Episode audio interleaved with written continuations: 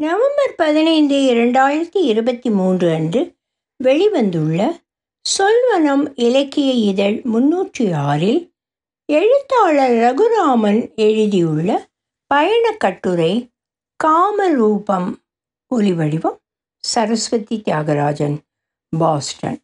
கச்சாரி படித்துறை அவ்வளவு சுத்தமாக இல்லை. அஸ்ஸாம் தலைநகரான கவுஹாத்தியின் ஒரு பிரதான சாலையை ஒட்டி மண்ணடைக்கப்பட்ட கிழிந்த பிளாஸ்டிக் கோணிகள் ஒன்றின் மேல் ஒன்று அடுக்கி உருவாக்கிய சிறு படிகள் வழியாக கீழிறங்கினால் செமெண்ட் நிற மணல் விரவி கிடக்கும் நதி தீரம். தேங்கிய நீரின் வாடை நாசியை துளைத்தது. பிளாஸ்டிக் குப்பைகள் ஆங்காங்கே மண்டி கிடந்தன. சிறிது தூரத்தில் டயர்களால் ஆன தோரணங்கள் வெளியே தொங்க வண்ணங்கள் வெளியிய படகுகள் நீரில் மெதுவாக ஆடிக்கொண்டிருந்தன கரையோடு மரப்படகுகள் உராசும் சத்தம் மெல்லிய முனர்கள் போல கேட்டுக்கொண்டிருந்தது. மேட்டில் இருக்கும் சாலையில் இருந்து ஒரு குழாய் மூலமாக கழிவு நீர் ஒரு சிறு கருப்பு அருவி போல நதியின் ஒரு ஓரத்தில் வீழ்ந்து கலந்து கொண்டிருந்தது. நூறு நூற்றி ஐம்பது பயணிகள் கொண்ட ஒரு படகில் ஏறிக்கொண்டோம். மெதுவாக கரை விட்டு நகர்ந்தோம். சிறிது நேரத்தில் நாங்கள் இதுவரை கண்ட காட்சிகள் அனைத்தையும் தனது பிரம்மாண்டத்தால் மனதிலிருந்து அழித்தது பிரம்மபுத்திரா நதி. கரையில் கண்ட அழுக்கும் வீச்சமும் சிறு துளியாகி இப்பெருக்கில் உருவிழந்தது. அகண்ட காவேரியை கண்டு பழகிய கண்களை கூட மறைக்க வைத்தது இந்த நதியின் விரிவு. இத்தனைக்கும் மானசரோவர் அருகே உற்பத்தியாகும். இப்பெரு நதியின் அகலம் குவஹாத்தியின் அருகே குறுகுகிறது. பல நூறு மைல்கள் திபேத்தன் பீடபூமி வழியாக நகர்ந்து நாம்சோ பார்வாட் மற்றும் ஞாலா பெரி போன்ற பெரும் மலைகளின் ஊடே பாம்பு போல ஊண்டு மேலும் முன் நகர முடியாமல் சட்டென்று தென் திசை திரும்பி போசாங்வோ பள்ளத்தாக்கில் பெரும் கோபத்துடன் பாய்ந்து அருணாச்சல் பிரதேஷ் வழியே அஸ்ஸாமில் நாங்கள் நின்றிருக்கும் இடம் சேர்கிறது. பல மைல்கள் கடந்து வந்த களைப்போ என்னவோ மெதுவாகத்தான் பாய்கிறது இங்கே. படையில் இருந்தவர்கள் பல கோணங்களில் தங்களை படம் பிடித்து கொண்டிருந்தார்கள். சியாமீஸ் இரட்டையர்கள் போல தோள்கள் சேர்ந்த தலைகள் ஒட்டி மேல்தட்டின் தடுப்பு கம்பிகளின் மீது அமர்ந்து செல்ஃபி எடுத்து கொண்டிருந்தது ஒரு வழக்கத்திய ஜோடி. நீரில் படிந்த அவர்களின் நிழல்களை கூட புகைப்பட சட்டத்திற்குள் கொண்டு வர சாய்ந்தும் நிமிர்ந்தும் நெளிந்தும் நடத்திய நடனம் வயிற்றில் புளியை கரைத்தது. படகின் உள்ளே சினிமா கொட்டகை போல வரிசையாய் அமைந்த இருக்கைகளில் சிறுவர்கள் அங்கும் இங்கும் தாவிக் கொண்டிருக்க கீ. கோட்சன் கோத்தே ஜாக்கென் என்ற கேள்விகளால் பிள்ளைகளை அடக்க முயன்று தோற்றனர். பல தாய்மார்கள் நாங்கள் பார்த்து கொண்டிருக்கையிலேயே சக பயணி போல தென்பட்ட ஒருவர் கொண்டு வந்த பையை அவிழ்த்து சிப்ஸ் ஐஸ்கிரீம் விற்கும் வியாபாரியாக திடீரென்று உருமாறினார். சிறிது நேரத்திலேயே காலி சிப்ஸ் பொட்டலங்கள் நதியில் மிதக்கத் தொடங்கின. கலங்கிய பழுப்பு நீரை வெட்டி கொண்டு சென்று கொண்டிருந்தது படகு. மறுகரை தென்படவில்லை. கடலைப் போல பெரும் நீர்ப்பரப்பு. குவஹாட்டியின் தொட்டுக்கொண்டு ஓடும் இந்த நதியின் ஆழத்தில் பல சரித்திர நிகழ்வுகள் சத்தமில்லாமல் மூழ்கியிருக்கின்றன. பெரும் வீரனும் வியூகவாதியும் அசாம் பிரதேசத்தை பல நூறு ஆண்டுகளாக ஆண்டு வந்த அகம் அரச வம்சத்தினரின் தளபதி லச்சித் போர் புக்கான் இந்திய சரித்திரத்தில் ஒரு மின்னல் வெட்டு போல் ஒளிர்ந்தது. இங்கிருந்து சில கிலோமீட்டர் தொலைவில் உள்ள சராய் காட் என்னும் நதி தீரத்தில்தான். ஆயிரத்தி அறுநூற்றி எழுபத்தி ஓராம் ஆண்டு முகலாய பேரரசன் அவுரங்கசீபின் தளபதியும் ராஜ்புத் வம்சத்தின் மன்னருமான ராம் சிங் தலைமையில் குவஹாத்தி பிரதேசத்தை மீட்டெடுக்க பெரும் படை ஒன்று பிரம்மபுத்திரா நதியில் குவிந்தது. பெரும் கப்பல் படையை கொண்டு வந்த முகலாயர்களை எதிர்க்க முடியாமல் அகம் படையினர் திணறி பின்னடைந்தனர். உடல்நலம் பாதிக்கப்பட்டு படுக்கையில் கிடந்த லசித்தின் செவிகளுக்கு இச்செய்தி பேரிடியாக இறங்கியது. மருத்துவர்களின் அறிவுரையை புறக்கணித்துவிட்டு படகேறி நதி வந்தடைந்த லசித்தை கண்ட அகம் படையினர் உற்சாகம் அடைந்தனர். படைகளின் முழு பலத்தையும் சராய் காட்டில் குவித்தார் லஜித். அகம் படகுகள் முகலாயர்களின் போர் படகுகளை சுற்றி வளைத்தன. படகுகளை ஒன்றோடு ஒன்று கட்டி நதி மீது பாலம் போல அமைத்து முகலாய படையின் பின்புறத்திலிருந்து தாக்குதலை துவக்கினார் லச்சித் போர் தராசு நிலை மாறியது குவஹாட்டியை மீட்டெடுக்க வந்த முகலாய படை வெறும் கையுடன் திரும்பியது. இந்த வீரனின் சிலையை அஸ்ஸாமின் பல்வேறு இடங்களில் காணலாம். பிரம்மபுத்திரா நதியின் நடுவே கூட ஒன்று உண்டு. பத்து நிமிடத்தில் எங்கள் இலக்கான பிகாக் தீவை அடைந்தோம். உலகில் நதியில் அமைய பெற்றுள்ள தீவுகளிலேயே இதுதான் சிறியது. மரங்கள் போர்த்திய சிறு குன்று இதன் உச்சியிலே உமானந்தா என்று அழைக்கப்படும் ஒரு சிவன் ஆலயம் உள்ளது. அகம் அரச வம்சத்தில் பெரும் கீர்த்தியுடன் விளங்கிய கதாதர் சிங்கா ஆயிரத்தி அறுநூற்றி தொண்ணூறுகளில் இந்த ஆலயத்தை நிறுவினார். ஆனால் ஆயிரத்தி எண்ணூற்றி தொண்ணூற்றி ஏழாம் ஆண்டு ஏற்பட்ட பூகம்பத்தில் பழைய ஆலயம் பெரிதும் சேதம் அடைந்தது. உள்ளூர் வியாபாரிகள் ஆலயத்தை மீண்டும் எழுப்பினர். குன்றின் உச்சியில் நீரில் நனைந்த செம்மண் நிறத்தில் எழுப்பப்பட்டிருந்த கோபுரம் அவர்களின் கைங்கரியமே. கோவில் வளாகத்தில் சிறு சன்னதிகள் அங்கும் இங்கும் தென்பட்டன. சூரிய பகவான் பளபளக்கும் வெள்ளை நிற டைல்ஸ் பதித்த ஒரு சன்னதியில் நின்று கொண்டிருந்தார். மற்றொரு பகுதியில் இழப்பக்கம் சென்ற ஒரு சிறு பாதையின் முடிவில் இன்னொரு சன்னதி ஆனால் மூடியிருந்தது. பூட்டப்பட்ட கதவுகளுக்கு பின் எந்த தெய்வம் நின்று அருள் புரிந்து கொண்டிருந்ததோ தெரியவில்லை. இரண்டடி உயரத்தில் ஒரு மூஞ்சூறு சிலை கைகூப்பியபடியே வெட்ட வெளியை நோக்கி இருந்தது. ஒரு மரத்தடியில் சிவலிங்கமும் விநாயகர் சிலையும் தென்பட்டது. இந்த கோவிலின் அமைப்பு எங்களுக்கு பிடிபடவில்லை. நூறு வருடங்களுக்கு முன் ஏற்பட்ட பூகம்பம் சன்னதிகளின் இருப்பையும் மாற்றிவிட்டதோ என்ற ஐயம் எழுந்தது. இங்கே உமானந்தா லிங்கமாக வணங்கப்படுகிறார். கீழிறங்கும் படிகள் கொண்ட ஒரு பாதாள அறையில்தான் இந்த சன்னதி உள்ளது. சாமந்தி பூக்களால் அர்ச்சிக்கப்பட்டு தரையிலிருந்தே எழுந்து இருக்கும் அழகான சிறிய லிங்கம். மங்கிய எண்ணெய் விளக்குகளின் வெளிச்சத்தில் சன்னதி சுவற்றில் சாய்த்து வைக்கப்பட்டிருந்த திரிசூலம் மின்னியது. ஆழிஷூர் பரப்பில் ஒரு சிறு மறு போல முளைத்திருக்கும் தீவின் முகட்டில் உள்ள ஒரு பாதாள அறை சந்நிதியில் அமைதியாக சில நிமிடங்கள் நின்றோம். சன்னதி வாசலில் தொங்கிக் கொண்டிருந்த மணி ஒலித்தது. எங்கள் பின்னே பலர் நிற்கிறார்கள் என்று உணர்ந்து அவர்களுக்கு வழிவிட்டோம். இந்தியாவில் வளர்ந்து வரும் சிறு நகரங்களில் குவாஹாட்டியும் ஒன்று. விமான நிலையத்திலிருந்து செல்லும் பாதையின் இருபுறமும் பச்சையும் கிராமியமும் கலந்த காட்சிகள். பாதையின் நடுத்தடுப்புகளில் வண்ண மலர்கள் மலர்களின் வண்ணமும் செடிகளின் திரட்சியும் யாரையோ வரவேற்க நட்டு வளர்த்ததைப் போல தோன்றியது. எங்களின் யூகம் சரிதான். இன்னும் சில தினங்களில் ஏதோ ஒரு ஜி டுவெண்ட்டி நிகழ்ச்சி நடைபெறப் போவதற்கான அறிவிப்பை சுமந்தபடி பல வண்ண பதாகைகள் கண்ணில் பட்டன. சிறிது நேரத்திலேயே நகரம் விரிவடைந்து கொண்டிருப்பதற்கான அறிகுறிகள் தென்படலாயின. சாலையின் இரு புறங்களிலும் செம்மண் நீட்சிகள் சமன் செய்ய உதவும் உருளை இயந்திரங்கள் லாரிகளில் பொருத்தப்பட்டு ஒரு அச்சில் மெதுவாக சுழலும் சிமெண்ட் கலப்பிகள் பாதையோர நீள் பள்ளங்கள் என்று காட்சிகள் மாறின. சட்டென்று எங்களின் கார் ஒரு மண் சுமக்கும் ஊர்தியை தாண்டி சாலையோர மண்மேட்டில் வளைந்து கட்டப்படும் பாலத்தை சுமந்து கொண்டிருக்கும் இரும்பு சாளரங்களை உரசாமல் இரண்டு மூன்று வாகனங்களை பின்தள்ளிவிட்டு லாகவமாக முன்னேறியது. நான் சென்னைக்கு ரெண்டு மூணு முறை வந்திருக்கேன் என்றார் எங்கள் காரோட்டி. ஏதோ இப்பொழுது செய்த சாகசங்களை எல்லாம் அவர் சென்னையில்தான் கற்றது போல. அப்படியா? என்றேன். ஆமாம் ட்ரக் ஓட்டிக்கிட்டு இருந்தேன். கோயம்புத்தூர் சேலம் எல்லாம் போயிருக்கேன் என்றார். ட்ரக்குகளை வளைத்த இந்த கைகளுக்கு இந்த சிறிய தகரடப்பா எம்மாத்திரம் என்று தோன்றியது. விடுதி சேர்ந்த எங்களை பார்த்து கோவிலுக்கு நாளை காலையில் சீக்கிரம் கிளம்பிடுங்க. இல்லைன்னா டிராஃபிக்கில் மாட்டுவீங்க என்றார். சரி என்றோம். பொதுவாகவே வடகிழக்கு மாநிலங்களை பற்றிய நமது பார்வை மிகவும் குறுகியது.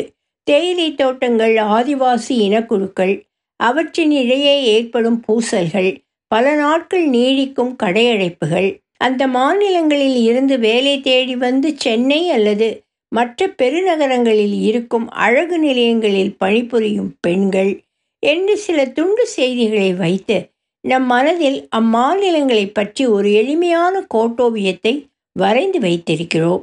இச்சித்திரம் நம் அறியாமையின் விளைவே. வடகிழக்கு மாநிலங்கள் நம் தொன்ம கதைகளிலும் வரலாற்றிலும் பல்வேறு வகையில் பிணைந்திருக்கின்றன. நம் புராணங்களில் அஸ்ஸாம் மாநிலம் மற்றும் அதை சுற்றி உள்ள பிரதேசங்கள் பிரக்யோதிஷா என்றும் பிற்காலத்தில் காமரூபா என்றும் அழைக்கப்பட்டிருக்கிறது. இங்கே ஆட்சி புரிந்த பல மன்னர்கள் தங்களை மகாபாரத காலத்தில் வாழ்ந்த பெரும் ஆளுமைகளின் வழி தோன்றலாக கருதியிருக்கின்றனர். நரகா அல்லது நரகாசுரன் என்ற மாமன்னன் இதில் முதன்மையானவன். கிருஷ்ணன் இவனை வதைத்த பின்னர் இவனது மகன் பாகதத்தனுக்கு முடிசூட்டினார். மகாபாரத யுத்தத்தில் வயோதிகத்தால் தளர்ந்த முகத்தசைகளை நெற்றியோடு சேர்த்து கட்டி கௌரவர்கள் சார்பில் போர் புரிந்தது இந்த பாகதத்தன் தான். ஆயிரத்தி எண்ணூற்றி இருபத்தி நான்காம் ஆண்டு ஆங்கிலேயர்கள் கையில் வரும் வரை இந்த பிரதேசத்தை வர்மன் சாலுஸ்தம்பர்கள் அஹம் என்ற பல பேரரசுகள் ஆண்டிருக்கின்றன. சைவம் வைஷ்ணவம் சாக்தம் மற்றும் பல தொல்குடி மதங்கள் தழைத்த இடம் இது. இதை நிரூபிக்கும் வகையில் அஸ்ஸாம் முழுவதும் பல நூறு ஆலயங்களின் சிதிலங்கள் காண கிடைக்கின்றது. ஆனால் இவற்றிற்கெல்லாம் திலகமாக அமைந்திருப்பது குவஹாட்டியில் இன்னும் இன்றும் வழிபாட்டில் இருக்கும் காமாக்யா ஆலயம். பெரும் மதங்கள் திரண்டு உருவாகுவதற்கு முன்பே முன்பே கூட இந்த இடம் ஒரு புனித ஸ்தலமாக இருந்திருக்கிறது. காமாக்கியாவின் தோற்றம் மற்றும் எழுச்சியை ஆராய்ந்த பேராசிரியர் ககாட்டி இப்பகுதியை சேர்ந்த முதுகுடிகளான கிராடர்கள் இந்த தெய்வத்தை பல்லாயிரம் ஆண்டுகளுக்கு முன்பே ஆராதித்து வந்தனர் என்று குறிப்பிடுகிறார். பிற்காலத்தில் இது சாக்த மதத்தின் மிக முக்கியமான பீடமாக உருவெடுத்தது. தெய்வங்கள் சேர்ந்து ஆடும் ஒரு நாடகத்தின் முக்கிய களமாக மாறியது இந்த இடம். சதியின் இறப்பால் பெரும் துயருற்ற சிவன் அவளது உடலை தோளில் சுமந்து பித்தனாக தெரிந்து கொண்டிருந்த காலத்தில் விஷ்ணு சதியின் உடலை ஐம்பத்தி ஓரு கூறுகளாக வெட்டி நிலமெங்கும் வீசியதாக புராணங்கள் கூறுகின்றன. சதியின் யோனி வீழ்ந்த இடம்தான் காமாக்யா. சதியின் யோனி வீழ்ந்த குண்டின் நிறம் நீலமாக மாறியது. சிவனை குறிக்கும் இந்த குன்றே நீலாஞ்சல் என்று அழைக்கப்படுகிறது. காளிகா புராணம் இங்கே உரையும் தேவியை தெய்வங்களுக்கு எல்லாம் தெய்வம் என்றும் இவளே மகாமாயை என்றும் சிலாகிக்கிறது. ஆதி மன்னன் நரகனை காமரூபத்தில் உரையும் இவளைத் தவிர வேறு எந்த தெய்வத்தையும் நீ வணங்காதே என்று விஷ்ணுவே கட்டளையிட்டதாக காளிகா புராணம் கூறுகிறது. காமாக்கியா ஆலயம் அமைந்திருக்கும் நீலாஞ்சல் ஒரு சிறிய குன்று. காரில் சில நிமிடங்களில் ஏறிவிடலாம் கார்கள் நிற்கும் இடத்திலிருந்து சற்று நடந்து படியேற வேண்டும்.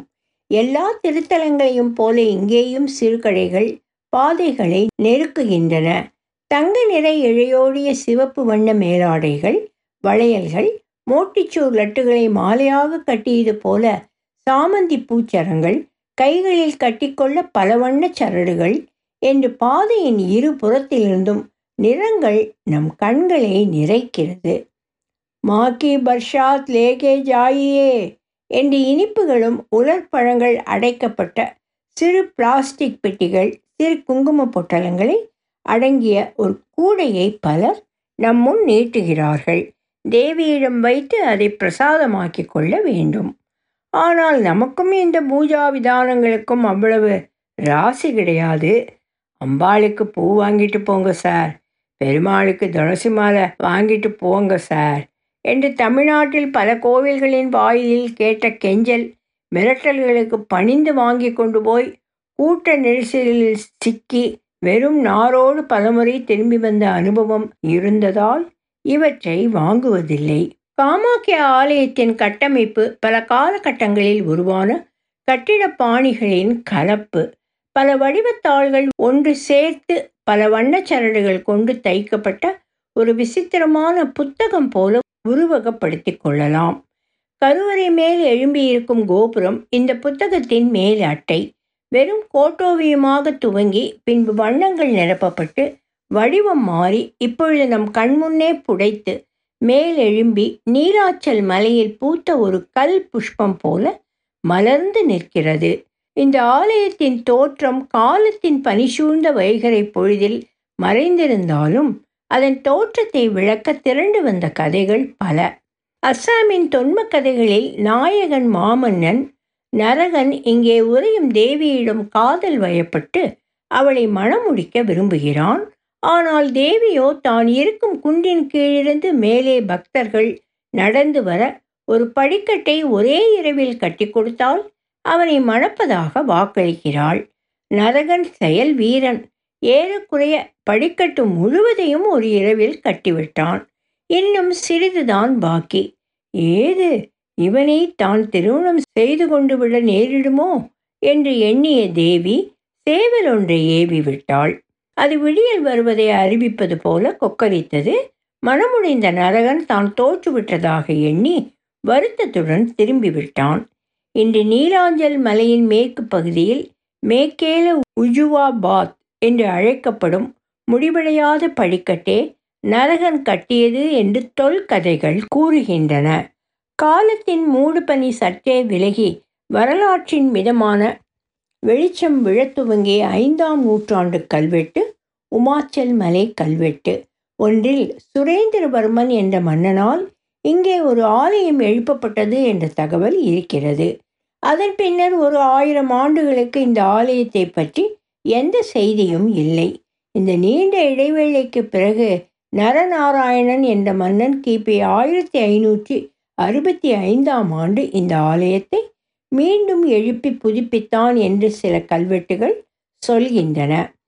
கடந்த நானூறு ஆண்டுகளில் பல அகம் மன்னர்களின் ஆதரவுடன் கருவறை ஒட்டி சில மண்டபங்கள் எழுப்பப்பட்டுள்ளன. காளி தூமாவதி சின்னமஸ்தா போன்ற தச மகாவித்யாக்களுக்கும் இந்த கோவில் வளாகத்திலேயே சிறு கோவில்கள் உண்டு. கோவில் வளாகம் சிறியது. நடக்கும் பகுதிகள் மேட்டில் இருக்க பிரதான ஆலயம் சற்று கீழிறங்கி இருக்கிறது. ஒன்றின் பின் ஒன்று ஒட்டி இருக்கும் நான்கு கட்டமைப்புகளை இங்கு காணலாம். நடமந்திர பஞ்சரத்னா சலண்டா மற்றும் இவற்றையெல்லாம் உயிரூட்டும் விசை போல அமைந்திருக்கும் கருவறை.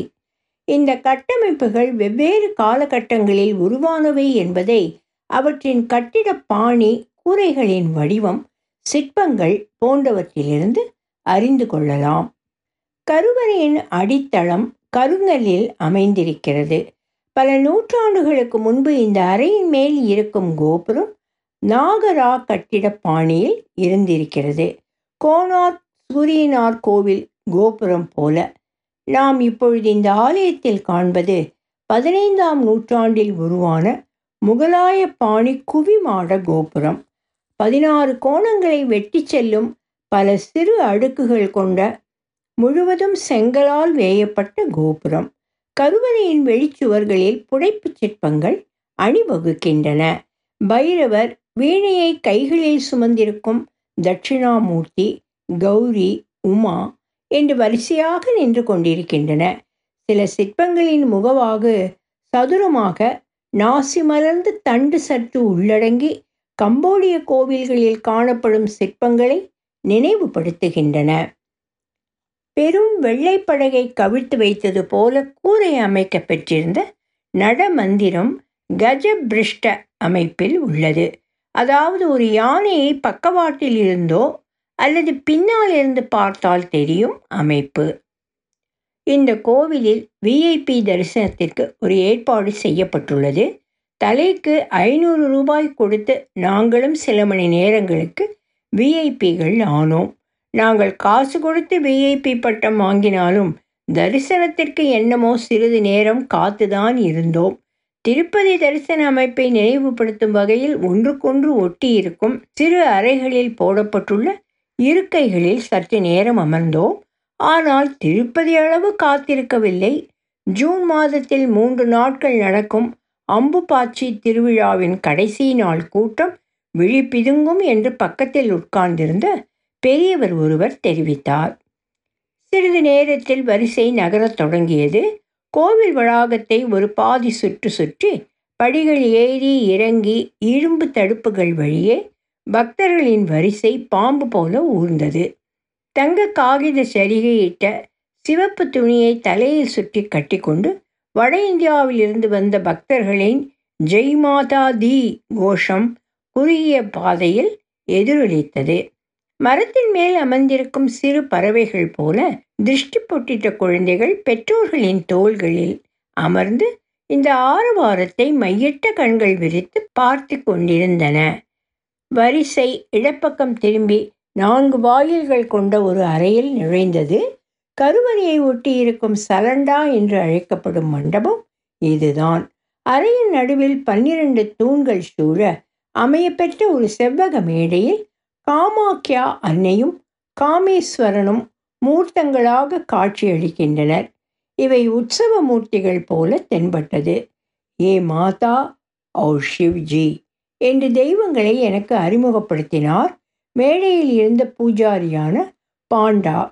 சக்தியின் கதையை சொல்ல ஆரம்பித்தவர் இவனுக்கு இந்த கதையெல்லாம் எங்கே புரிய போகிறது? என்று நினைத்தாரோ என்னவோ பாதியில் நிறுத்திவிட்டு என் கைகளை பற்றி அங்கே பார் என்று மேடையின் ஒரு மூலையை காண்பித்தார். அங்கே மலர்களும் மற்ற பூஜா திரவியங்களும் சூழ ஒரு எருமையின் தலை இருந்தது. மெல்லிய சாம்பல் நிற ரோமங்கள் அடர்ந்த முகத்தின் பக்கவாட்டில் வளைந்த சிறு மரக்கிளை போல தென்பட்ட கொம்புடன் கூடிய தலை. பொம்மையோ? என்று எண்ணம் தோன்றி மறைவதற்குள் மாகேலியே பலிதான் என்று பாண்டா என் சந்தேகத்துக்கு முற்றுப்புள்ளி வைத்தார். காமாக்கியா ஆலயத்தில் உயிர் பலி அங்கே செய்யப்படும் பூஜைகளில் முக்கிய பங்கு வகிக்கிறது. பலியிடுவதற்கென்றே ஆலய வளாகத்தில் ஓர் இடம் உள்ளது. சலண்டா மண்டபத்தின் தூண்களிலும் சுவர்களிலும் பலவித சிற்பங்கள் செதுக்கப்பட்டிருக்கின்றன. ஆனால் சரியாக பார்க்க இயலவில்லை. சூழ்ந்திருக்கும் கும்பல் நம்மை கருவறையை நோக்கி தள்ளுகிறது. பலியிடப்பட்ட எருமை தலையில் கோலி குண்டுகள் போல பளபளத்து கொண்டு இருந்த கண்கள் மட்டும் இந்த சிற்பங்களை வெறித்து பார்த்து கொண்டிருந்தன. கருவறைக்கு செல்ல குறுகிய படிகளில் கீழிறங்கினோம். மெல்லிய இருள் எங்களை சூழ்ந்தது. குகை என்று மட்டும் தெரிந்தது. எண்ணெய் விளக்குகளின் சுழலில் சிவப்பு மேலாடை அணிந்த ஒரு பாண்டா கீழே அமைந்திருப்பது மங்கலாக தெரிந்தது. குகையின் ஒரு புறத்திலிருந்து சரிந்த பாறை ஒன்றில் ஒரு சிறிய கரும் பிளவு. அதை எப்பொழுதும் நனைந்தபடியே இருக்கும் வற்றாத ஒரு ஊற்று. இவையே சக்தியின் மூலஸ்தானம்.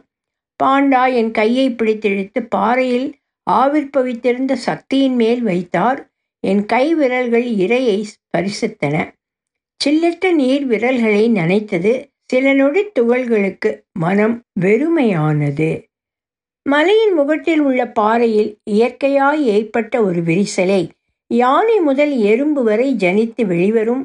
இந்த பிரபஞ்சத்தின் ஊனமில் யோனியாக விரித்தெடுத்து அண்டத்தையும் பிண்டத்தையும் கோர்க்கும் சரடின் முடிச்சுகளை புனித தலங்களாக தீர்த்தங்களாக ஆலயங்களாக வார்த்தெடுத்த நம் கலாச்சாரம் சற்று மலைக்க வைக்கிறது.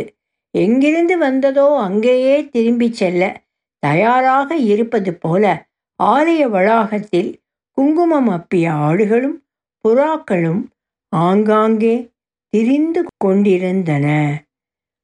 ஒலி வடிவம் சரஸ்வதி தியாகராஜன் பாஸ்டன்.